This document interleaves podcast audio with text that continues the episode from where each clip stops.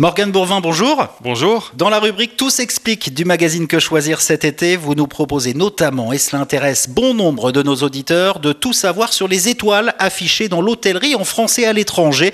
Des étoiles qui n'ont pas la même signification partout. Commençons par la France. Le classement des étoiles débute à une étoile et va jusqu'au palace.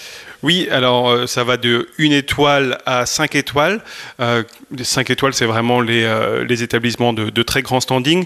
Euh, le Palace est un peu particulier puisque c'est vraiment des, des, cinq étoiles qui ont des caractéristiques exceptionnelles, que ce soit des caractéristiques historiques, un service sur mesure ou un, intérêt patrimonial. Donc c'est un peu en dehors du, classement. Mais sinon, les, critères pour obtenir les différentes étoiles sont très variés. Il y en a plus de 200. Donc ça va de la taille de la chambre aux euh, langues parlées par, par l'accueil, aux horaires d'ouverture également. Donc si vous avez quelqu'un 24 heures sur 24, vous pourrez avoir une étoile de plus. Donc c'est euh, assez varié, mais c'est des critères qui sont, euh, voilà, qui sont assez, assez, fiables finalement en France. Qui, qui, sont assez fiables et qui sont assez sévères par rapport, par rapport à d'autres pays. Donc on a un parc d'hôtellerie en France qui est de, de, très bon niveau par rapport à nos voisins et ça se, ça se ressent dans ce classement par étoile qui est réévalué régulièrement tous les 5 ans à tout France. Euh, durcit ces critères pour être sûr que qu'on reste au top niveau. Et justement, chez nos voisins, euh, comment ça se passe, notamment en Europe Alors, chez nos voisins, c'est un peu différent puisque ça varie de pays en pays. Euh, en, en, Espagne, par exemple, ou en Italie, ça varie même en fonction des régions. Donc, si vous êtes dans le nord de l'Espagne ou dans le sud, vous n'aurez pas forcément la même qualité euh, avec le même nombre d'étoiles. Donc, on, on, considère, par exemple, que euh, en, en Toscane, vous aurez avec un 4 étoiles un très très bon établissement, ce qui ne sera pas forcément le cas en Molise, par exemple, en Italie. Euh, donc il faut, assez.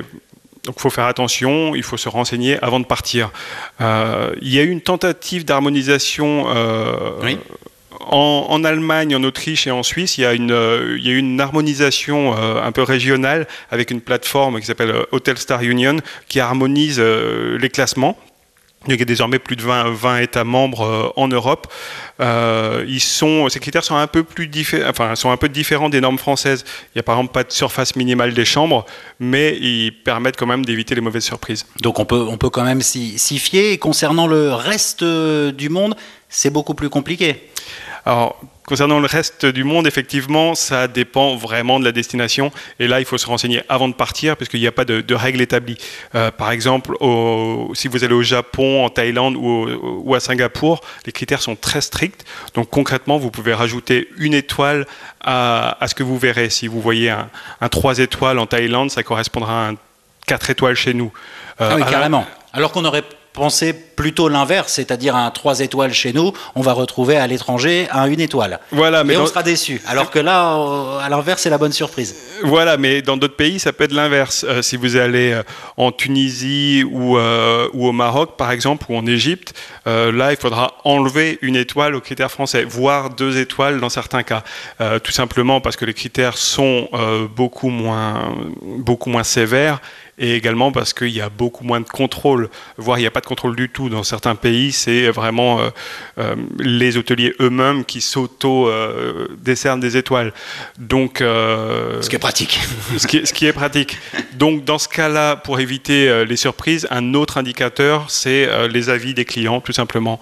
Ne pas hésiter à aller sur les différents sites, voir ce que les personnes en ont pensé. Hôtellerie, la valeur des étoiles, c'est le titre du décryptage que vous nous proposez sur le sujet dans le numéro d'été du magazine Que choisir actuellement chez tous les marchands de journaux. Merci Morgane Bourvin. Merci à vous.